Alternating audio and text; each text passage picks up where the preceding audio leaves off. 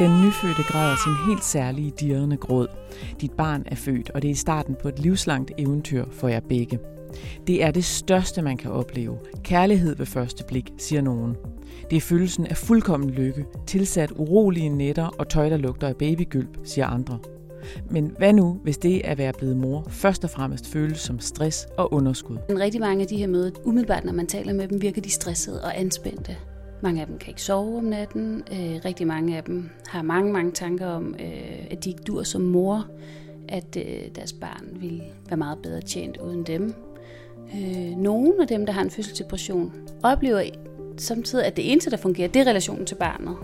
Øh, men alt andet fungerer rigtig dårligt. Samtidig så er det så er det parforholdet, så er det relation til egen mor, så er det relation til veninder, så er det en hel masse andre ting. Og nogle de oplever bare sådan en uforklarlig følelse af, af tristhed og tungsind. Omkring hver tiende nybagte mor får en fødselsdepression. Depressionen kan behandles, men hurtig hjælp er vigtig, hvis ikke det skal gå ud over forholdet til barnet. Det en depression gør vi også. Det er, jo, det er jo ikke bare noget, der påvirker os selv og vores eget humør. Det påvirker jo også rigtig meget vores måde at være sammen med andre mennesker på, og vores muligheder for at være til stede for andre mennesker. Og desværre føler den nybagte mor ofte skyld over at have spildt sin barsel med at have det dårligt. Når hun så får det bedre, så får hun skyldfølelse over alt det, hun ikke var. Og det oplever vi rigtig meget med de møder, vi taler med her, at, at nu hvor hun er ved at være klar og have ressourcer igen til faktisk at gå tilbage og være den mor, hun gerne vil være, så kommer der et kæmpe tab.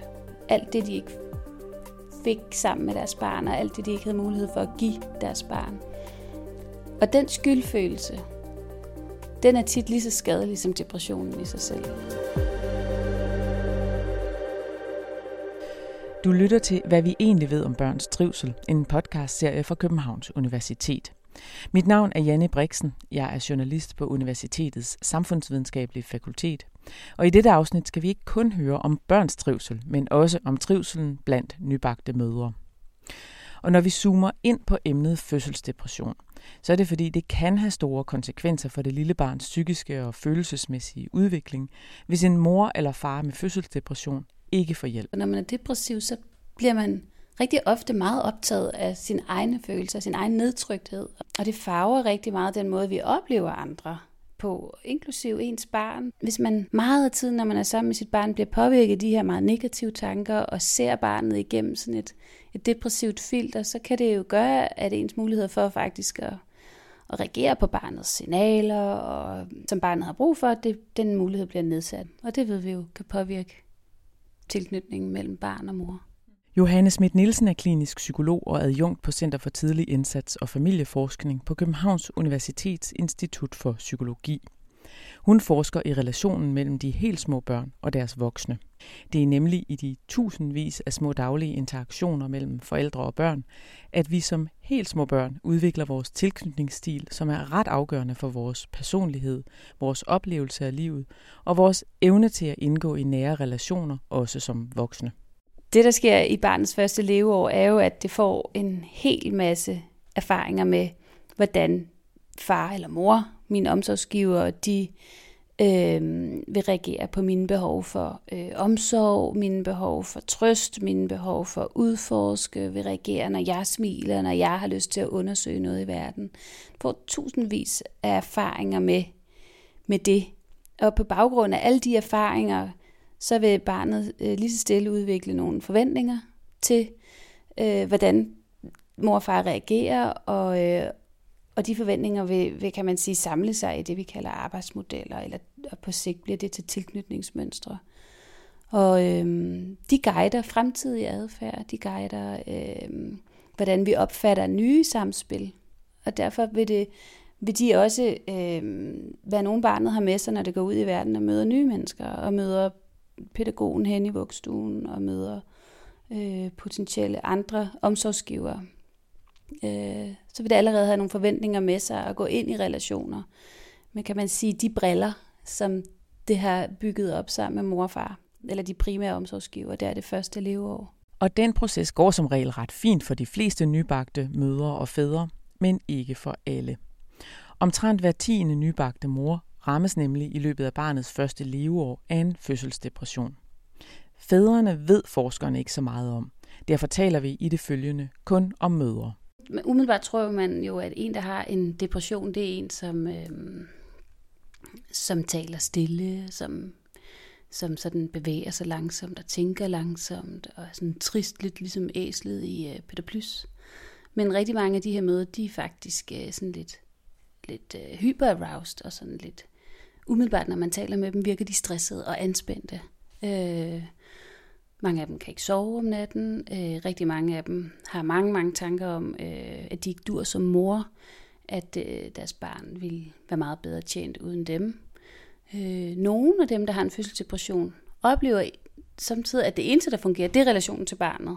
Øh, men alt andet fungerer rigtig dårligt. Så det er ikke altid, at de oplever, at, at, at det med barnet ikke fungerer. Samtidig så er det så er det parforholdet, så er det relation til egen mor, så er det relation til veninder, så er det en hel masse andre ting. Og nogle de oplever bare sådan en uforklarlig følelse af, af tristhed og tungsind, og jeg kan ikke se mig ud af det her, jeg kan ikke, øh, jeg, jeg bliver hele tiden bekymret for ting, jeg kan slet ikke mærke glæde mere. Alt det, jeg tidligere havde lyst til og gjorde mig glad og gav mig energi, det finder jeg ikke energi ved mere. Og hvordan adskiller det sig fra en, hvad kan man sige, fra andre typer depression? Øhm, altså rent diagnostisk, så adskiller en fødselsdepression sig faktisk ikke fra en depression, der forekommer på et hvert andet tidspunkt i livet. Man skal opfylde de samme diagnostiske kriterier, øhm, som alle mulige andre. Det, der adskiller sig, det er, at det skal forekomme i forbindelse med barnefødsel.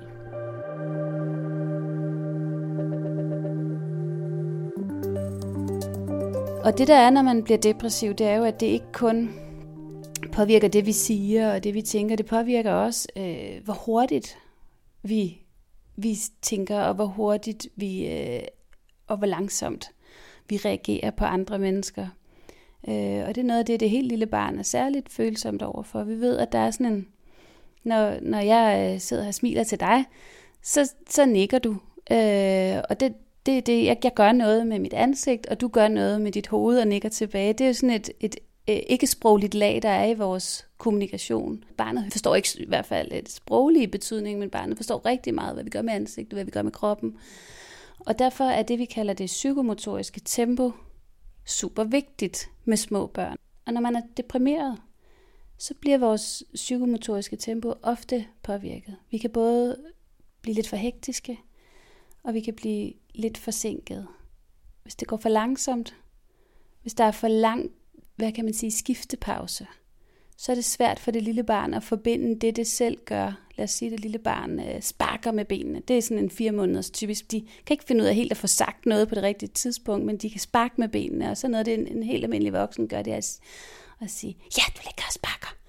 Eller også med sin stemme spejl, ja, ja, ja. Og så, uden man tænker over det, så vil man i samme rytme, som barnet sparker, sætte en lyd på, eller nikke med hovedet, ja, ja, ja.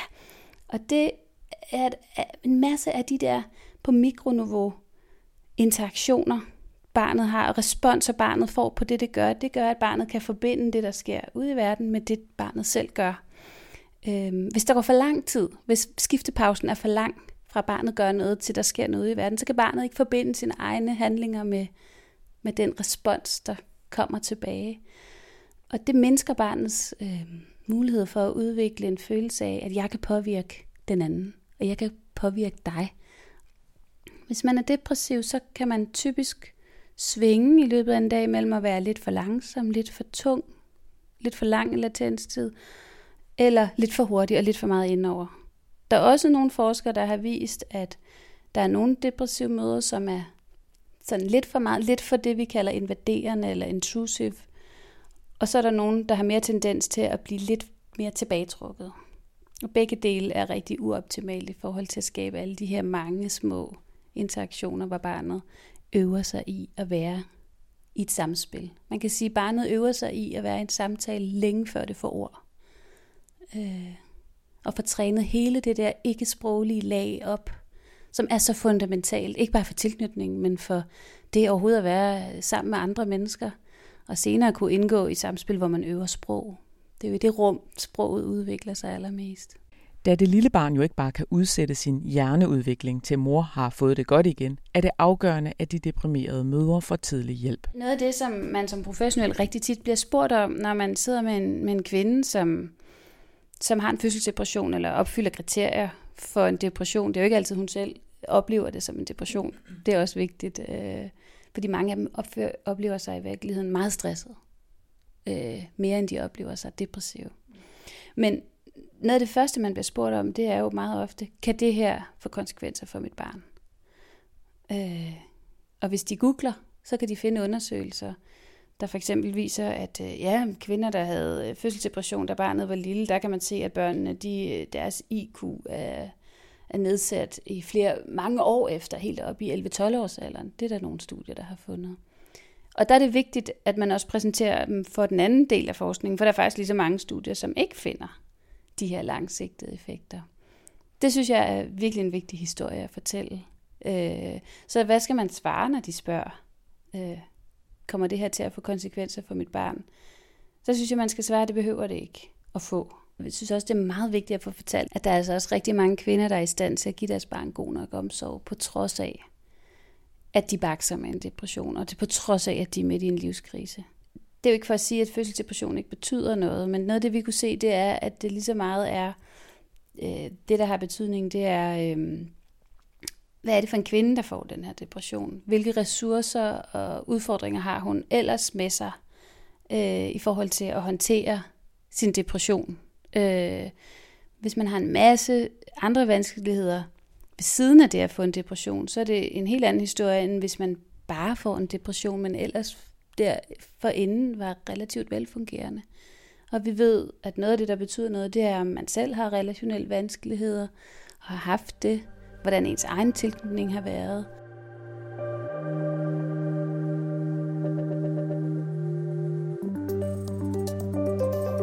Det vi mere med at tænker, det er, at vi skal kigge på, hvad er det for nogle faktorer, der sammen med depressionen gør, at det kan få langsigtede effekter. Og vi skal måske blive bedre til at identificere, hvad det for nogle familier er, hvor der er ligesom en bunke af risiko, det vi, altså det vi kalder risikofaktorer, hvor vi ved, at det ligesom kan spille sammen og give nogle langsigtede effekter. Så hvis man både har en depression og øh, er alene, øh, eller er sammen med en partner, som man skændes rigtig meget med. Hvis man også er rigtig økonomisk presset, hvad nu hvis man hele tiden kæmper med overhovedet at råd til at købe øh, varmt nok tøj til den der baby, øh, ikke har råd til at, øh, at give de andre børn varmt nok tøj eller god nok mad. Øh, altså vi ved, socioøkonomiske faktorer øh, er, spiller en lige så stor rolle som, som depressionen, og der er metaanalyser, der viser, at de to virkelig forstærker hinanden.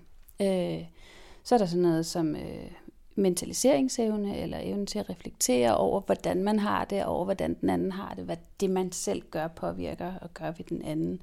Kombination med andre psykiske vanskeligheder, hvis man også lider af angst, hvis man også for eksempel har en personlighedsforstyrrelse, øh, det øger også risikoen. Øh, det kan også være, at der er vold øh, i det forhold, man er i. Det øger risikoen rigtig meget i forhold til barnets udvikling. Hvis man både har en depression og er i et voldeligt parforhold, så er det sværere at beskytte sit barn imod effekterne af depressionen, end, end hvis man ikke er og har en støttende partner. Selvom fødselsdepression i princippet kan ramme alle, så er nogle kvinder mere udsatte end andre. Det er typisk nogen, som har bakset med depressioner tidligere i deres liv. Det ved vi, at en, en af de største risikofaktorer for at udvikle fødselsdepression, det er, at man også tidligere øh, har haft tendens til at få depressioner, har lidt af depressioner. Øh, men det er det hele taget ofte kvinder, som er en lille smule mere øh, sårbare i forhold til belastninger i livet. Både i Danmark og i andre lande er der stor fokus på tidligt at opdage kvinder med tegn på fødselsdepression. Og det gør man for eksempel med den såkaldte Edinburgh Postnatal Depression Scale, EPDS, et spørgeskema udviklet af skotske forskere i slutningen af 1980'erne. Også i Danmark har læger, sygeplejersker og især sundhedsplejersker i mere end to årtier brugt EPDS-skalaen til at screene kvinder for tegn på fødselsdepression. Den er udviklet specifikt til brug i forbindelse med fødsler og udlader derfor en række af de fysiske symptomer på depression, som også er normale tilstande lige efter en fødsel, f.eks. vægtforandringer og søvnløshed. Det er jo virkelig sådan nogle statements, som man skal graduere i, hvor høj grad man er enig. Det kan være, at inden for den sidste uge har jeg følt mig ked af det og ulykkelig. Og så skal man sige, i hvilken grad man er enig med det. Eller inden for den sidste uge har jeg haft svært ved at se frem mm, til ting med glæde i samme grad, som jeg gjorde tidligere. Øh, inden for den sidste uge har jeg nogle gange været så ked af det, at jeg har grædt, eller jeg har været så ked af det, at jeg har svært ved at sove. Inden for den sidste uge har jeg følt, at tingene har vokset mig over hovedet. Øhm, og så er der også et spørgsmål, der handler om, at man har haft øh, inden for den sidste uge haft tanker om at gøre skade på sig selv. Sundhedsstyrelsen har siden 2011 anbefalet, at danske sundhedsplejersker bruger EPDS-skalaen, dog uden at komme med præcise retningslinjer til, hvor højt en kvinde skal score på skalaen for at blive henvist til yderligere udredning eller til et støttende tilbud. Derfor bruger sundhedsplejerskerne på tværs af landet i dag skalaen med helt forskellige cut-off-værdier. I nogle kommuner skal en kvinde blot score 9 eller derover på EPDS-skalaen, før hun får tilbud om ekstra støtte eller henvises til egen læge med henblik på udredning. Andre kommuner anvender et cut-off på 14 eller derover, og andre steder igen er tallet 10, 12 eller 13. Hvis vi tænker, at alle skal have samme muligheder for at få hjælp, når de har det dårligt, så er det jo rigtig fikst, at vi at folk skal have det nogenlunde lige dårligt for at få hjælp. Og scoren på den, det spørgeskema i PDS'en øhm, afspejler, jo højere score, jo værre har man det. Øhm, så der er i hvert fald noget, noget uretfærdighed i det, øhm, i forhold til at have lige adgang til, til sundhedsydelser og til støtte. Der er altså i kommunerne ret stor usikkerhed om, hvor hårdt en kvinde skal være ramt af tegn på depression, før hun skal tilbydes hjælp. Og derfor har Johannes Schmidt Nielsen sammen med sin kollega, klinisk børnepsykolog Mette Skovgaard Væver, siden 2015 samlet data ind fra danske screeninger for at kunne gennemføre en dansk validering af EPDS-skalaen. Og det, det hele handler om, det er jo at finde en balance mellem, at man på den ene side fanger så mange som muligt, eller identificerer så mange som muligt, og på den anden side øhm, ikke overdiagnostiserer, eller ikke patologisere for mange. Øh, fordi hvis vi bare vil fange alle, opnå det, der hedder en sensitivitet på 100, så skulle vi bare sætte et meget lavt cut-off. Så er vi sikre på at fange alle. Men problemet er, at så har vi lavet hullerne i sigen, kan man sige. Så små, at vi vil også få rigtig, rigtig mange med i den pulje, som egentlig har det helt fint, og som bare oplever helt almindelige udfordringer forbundet med at blive forældre. Og det kan man også spørge sig selv, om det er særlig det ressourcesmæssigt er det ikke særlig smart, men der er måske også noget uetisk i at bekymre en masse mennesker. Og, og sygeliggøre noget, som, som øh, i virkeligheden er helt normalt. I alt 324 kvinder indgik i undersøgelsen. De blev alle EPDS-screenet og gennemgik herefter et grundigt diagnostisk interview med en psykolog.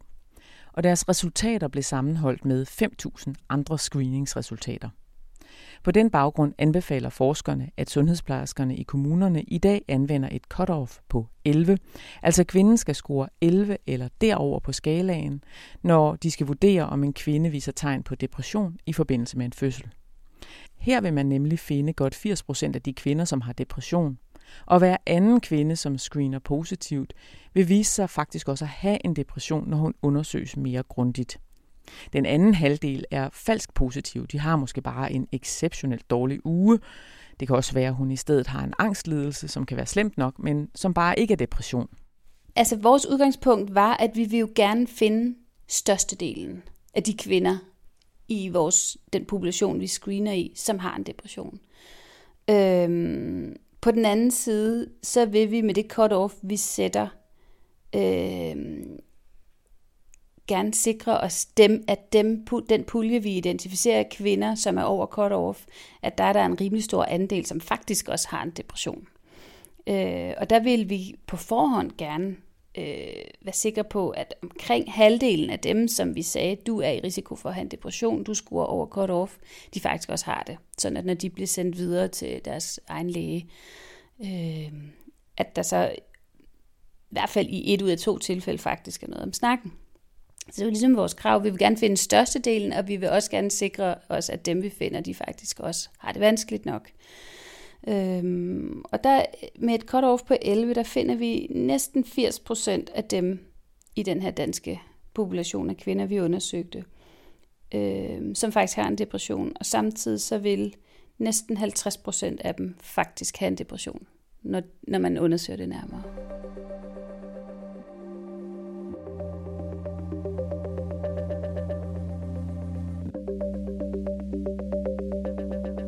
Hvad så med de kvinder, der går under radaren her de sidste 20 procent? Ja, dem vil man jo overse, hvis man ikke er en dygtig screener, kan man sige. Fordi noget, vi går ud og siger, vi anbefaler, at man bruger 11 eller derover som cut-off, men vi siger også samtidig, at der, har, der finder vi kun 80 procent. Øhm, og vi siger også, at man kan overveje at være særlig ops på dem, der scorer helt ned til 7 og derover. Fordi hvis man brugte et cut-off på 7 eller derover, så vil man finde næsten 97 procent af alle. Og det tænker man er godt nok i denne her sammenhæng. Øh, problemet ved at sætte cut-off helt ned til 7 er, at så vil under, øh, under 30 procent af dem, der bliver sendt videre, faktisk have en depression. Så der vil langt størstedelen ikke have en depression, når vi sender dem videre. Øh. Men hvad skal sundhedsplejersken så gøre med den der gruppe mellem 7 og 11, som du snakker om? Altså vores udgangspunkt er, at så skal hun nok i første omgang, øh, hun skal spørge, hvad, hvad du siger ja til det her, og du siger ja til det her, vil du fortælle mig lidt mere om det, for at afklare, er det her noget midlertidigt, eller er det her noget, der var ved. Og så anbefaler vi, at hun øh, kommer ud på et besøg mere hos moren, og, og screener igen, for at se, om moren stadigvæk scorer op i den ende, øh, eller om det scoren er gået ned.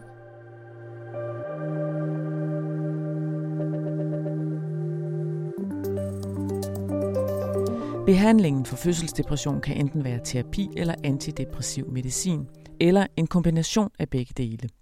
Men vi mangler tilbud, som er rettet specielt til kvinder med fødselsdepression, siger Johannes Schmidt Nielsen. Hvis man opfylder kriterier for en depression, så når man går ned til sin læge, så kan ens læge jo give en en henvisning til en psykolog. Eller hvis det, man har det rigtig skidt til øh, psykiatrien. Og så kan man få den behandling, som alle mennesker nu engang får for en depression. Men udfordringen er, at vi i rigtig mange øh, kommuner og i rigtig mange regioner ikke har specialiseret tilbud for kvinder med fødselsdepression. Vi har et tilbud til mennesker med depression. Og det er faktisk ret problematisk. Vi har jo, hvad kan man sige, et behandlingssigte, der ikke bare er individet med depressionen, men som faktisk er to, mindst to individer, moren og hendes barn. Når vi intervenerer i forhold til de her kvinder, så intervenerer vi både i forhold til hendes barn og i forhold til hende selv og hendes, den resterende familie. Mm. Når vi opsporer kvinder, når vi screener med IPDS'en, så screener vi jo ikke bare for at finde kvinderne med depression, men også for at finde de børn, der er i risiko for at få vanskeligheder. Øh, forskningsmæssigt, der ved vi, at hvis vi vil forebygge vanskeligheder i mor-barn-samspillet, forebygge, at det får en effekt på barnet, så skal det, vi sætter ind med, faktisk direkte målrette sig relationen til barnet. Øh, udfordringen ved det er, det er, at når man møder kvinder, der har en fødselsdepression, så er det jo langt fra altid, de oplever, at det her, det har noget med deres barn at gøre, som jeg også fortalte tidligere. Og der kan det være, øh, der er det ikke altid, det opleves som en hjælp, og jeg har det rigtig dårligt, jeg har det jeg, kæmper virkelig med det her. Ja, nu skal du høre, nu skal du komme hen til mig, så skal du snakke med mig om dit relation til dit barn. Det er mig, der har brug for hjælp. Jeg vil sådan set gerne bare have lov at snakke med nogen om, hvordan jeg får det bedre med alle de her negative tanker, jeg har, og hvor de kommer fra. Og der er sådan lidt et clash der, fordi vi ved, vil vi forebygge, at det her så at sige flyder over til barnet. Så skal vi have, altså det, det er der ret god evidens for, så skal vi lave interventioner, der, har, der fokuserer direkte på relationen. Øhm, ellers så kan vi faktisk ikke forebygge negative effekter. Hvis vi bare giver almindelig traditionel depressionsbehandling, så forebygger det ikke effekter på barnet. Og rigtig mange steder, så, øh, er det fuldstændig øh, afhængig af, hvad man lige i den kommune har haft nogle medarbejdere på kursus i. Hvis det er i sundhedsplejeregi, jamen, så kan det være, at der er nogen, der har været på et kursus i de utrolige år. Øh, så er det det, man bliver henvist til. Og det kan være, at der er nogen, der kører efterfødselsdepressionsgrupper. Det gør man rigtig mange steder, hvor man så bliver inviteret ind i sine gruppeforløb, hvor man taler rigtig meget om det at være blevet mor, men også rigtig meget det at have en, en efterfødselsreaktion, kalder man det rigtig tit. Og det finder rigtig mange kvinderne hjælpsomt i forhold til sig selv. Og det har jeg heller ikke noget imod. Det synes jeg faktisk er rigtig, rigtig vigtigt. Men det er problematisk, at man ikke systematisk også sætter ind i forhold til relationen til barnet. Mm. Fordi vi ved, en stor gruppe af de her kvinder, der er det nødvendigt. Ja. Og så når du siger, øh, det, at for en stor gruppe kvinder er det nødvendigt med en, en, terapi, en terapi, der går ud på relationen til barnet. Hvad er det, man vil sådan for eksempel tale om med kvinden i de der terapiforløb, øh, når det handler om barnet? Altså hvad er det så? Hvordan er det forskelligt, kan man sige? Øh, det er jo for eksempel det, vi gør med tryghedscirklen.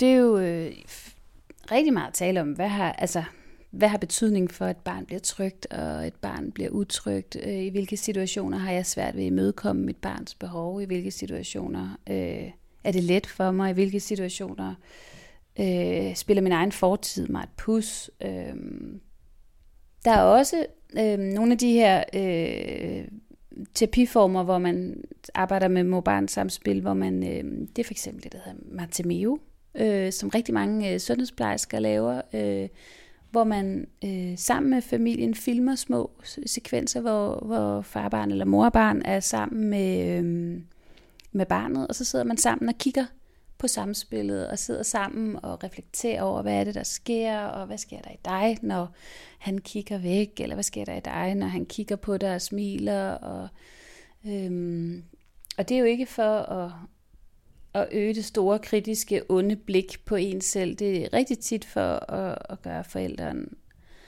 øh, hvad hedder det, klar over, hvor mange, hvor mange fine øjeblikke der er imellem dem og deres barn. Fordi det er der altid.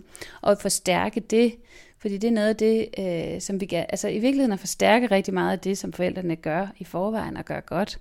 For det er noget af det, de skal, de skal bruge som hjælp til at, blive, at, at minde sig selv om, når det er svært.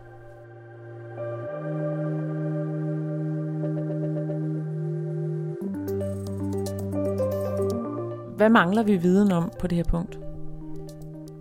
Fordi vi ved, at mange kvinders fødselsdepression er startet allerede i graviditeten, så er der mange steder, man er begyndt at overveje, at måske allerede gør det, og screen kvinder allerede i graviditeten øh, med EPDS'en, for at opspore kvinderne allerede der. Og øh, det synes jeg er en rigtig god idé. Det man skal være opmærksom på, det er, at der er en ret stor gruppe af dem, som har depression i graviditeten, som faktisk får det godt, når barnet først er ude. Og der er også en ret stor andel af dem, som får en fødselsdepression, som ikke havde symptomer i graviditeten. Så vi må ikke ligesom sige, nu screener vi i graviditeten, så har vi fanget dem der. Vi skal stadigvæk screene efter fødslen også. Det er den ene ting. Men noget andet er, at man ved fra udenlandske studier, at øh, det cut-off, man typisk, øh, som, som giver mening efter fødslen, det er ikke nødvendigvis det samme som det cut-off, der giver mening i graviditeten. Typisk så skal cut-off være lidt højere. Man har det simpelthen med, når man er gravid. Typisk score lidt højere, øh, uden nødvendigvis at have en depression. Men der er simpelthen flere bekymringer, øh, som får plads, når man, når man krydser sådan et schema af. Øh, så noget, der vi ikke ved lige nu, det er, om cut-off er 11, eller derovre i graviditeten, ligesom vi kan se det er efter fødslen, eller om Øh, det er højere end dansk population eller lavere. Det ved vi simpelthen ikke noget om.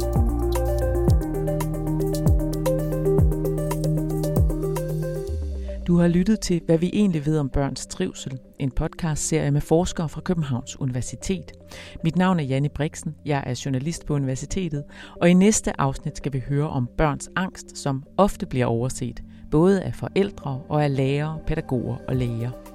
Mellem 5 og 10 procent af alle børn i Danmark har en behandlingskrævende angstdiagnose. Altså det er en klinisk psykologisk tilstand, at man, man har en oplevelse af angst, som er så ekstrem, øh, som er så langvarig, som er så forstyrrende, at den, den ødelægger ens mulighed for at leve et normalt liv ligesom alle andre. Så på den måde er det ikke bare at være bange, det er noget med at være kronisk og konstant i alarmberedskab.